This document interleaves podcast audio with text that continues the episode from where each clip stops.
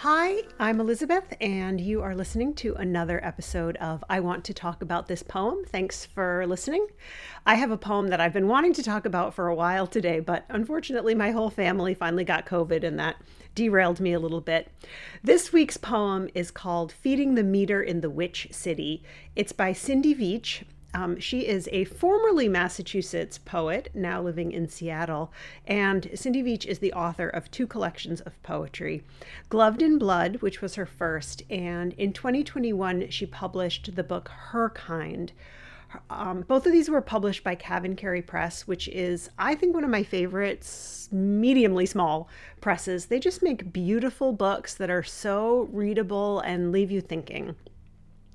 Her Kind Cindy Veach's second book, is all about the women of the Salem witch trials, the speaker's divorce, and there's a kind of like subplot also about uh, the state of American politics in the last five years.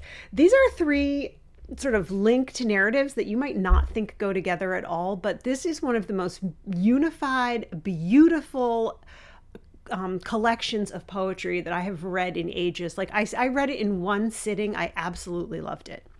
The poem that we're talking about today, Feeding the Meter in the Witch City, wasn't part of her kind, but it's almost like a fun online um, extra bonus because it also talks about Salem, Massachusetts, and it also references the witch trials. So here we go with Feeding the Meter in the Witch City. It's five below, and the metal meter is cold and ravenous, swallows every last nickel, dime, prized quarter my numb fingers can dig up. I'm buying time for breakfast with friends at Salem's Gulu Cafe, scrounging for coins and channeling the opening scene from Cool Hand Luke, Paul Newman, cutting the heads off parking meters, swigging liquor straight from a bottle. Witch city? Witch anything and everything? Endless Halloween, trials and hangings on repeat. I hate these cold New England winters. I hate parking meters and the kitschy way Salem celebrates the tragedy that put it on the map. I say hex on that. Call it for what it was murder. Today I heard that my state is suing the Sackler family, those rich patrons of the arts, who pushed the miracle of OxyContin and conjured the opioid epidemic. How Mass General, Harvard, Smithsonian took their money named Wings and Galleries Sackler. I think of the tragedy of spectral evidence, what the Salem witch trials got wrong in the name of the devil. May the Attorney General of Massachusetts get right. Today, the devil dwells in that gritty Salem apartment building beside the city lot where I stand, slipping my last cold coin into the meter.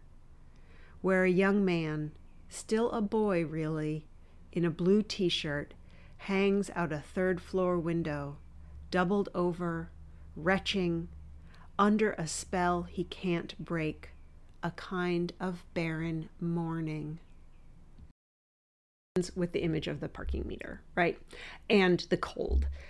The speaker's outside. I think the things that are set up in that first stanza really identify for you the important images and ideas that are going to be significant all the way through this poem. One, this kind of combination of hunger and greed that's represented by the parking meter. And two, the contrast between outsiders and insiders.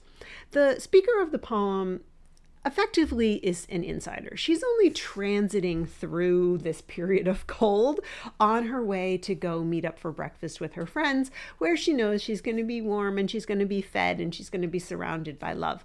But in the moment when she's in the parking lot, she's witnessing the ravages that are happening around her, and they're coming in the form of cold, the coldness and the hunger and the greed that I think this poem lays at the feet of the Sackler family. Um, but at the same time, it's also saying Salem itself kind of does the same thing. Salem, as the city, has chosen to take the suffering of the people who went through the witch trials and package it uh, as entertainment.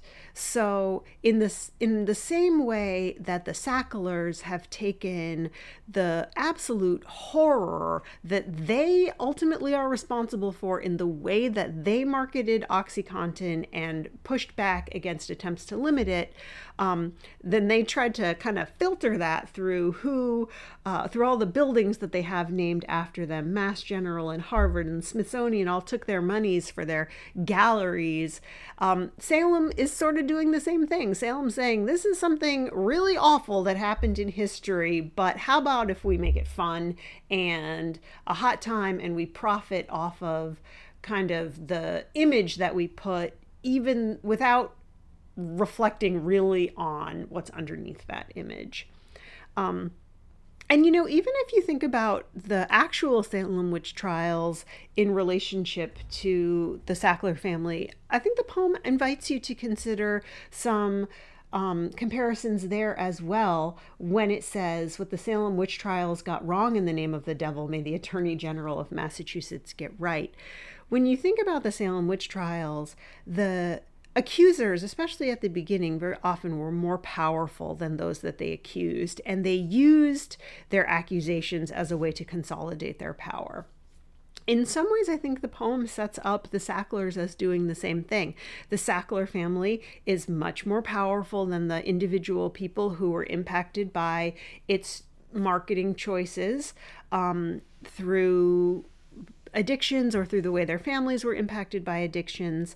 Um, and also, if you think about the Salem witch trials, they were like the people who accused, they used God as the cover. So they did they took their actions in the in the name of righteousness.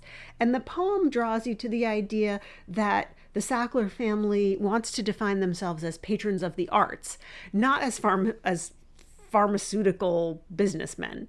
Um, and so, in the same way that the original accusers in the Salem witch trials kind of took a moral high ground, the poem suggests that the Sackler family, by investing in culture, is trying to create a kind of moral high ground for itself.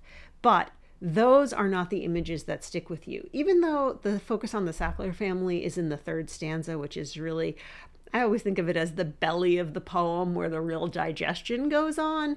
Um, that last stanza of the poem takes you back to the moment of witnessing where the speaker is sitting sitting the speaker is standing in the parking lot and she sees a young man still a boy really she says leaning out of a third floor window retching probably from the consequences of addiction that moment of pathos, and sadness, that's the true legacy of the Sackler family, not their buildings.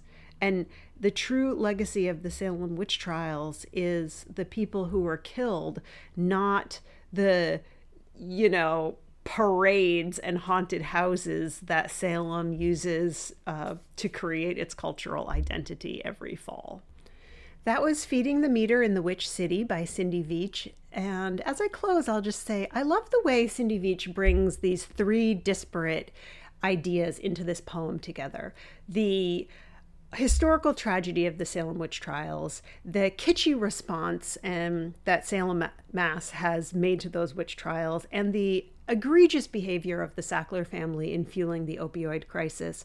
She brings these together in a poem that seems narrative really but it's not narrative. It has all of these interesting argumentative structures built into it that make it worth reading over and over again. I loved this poem and i absolutely loved her kind as i mentioned already um, where a lot of the poems i think cindy veach does that. She brings she braids together and brings together different experiences from the personal to the historical um, to the political.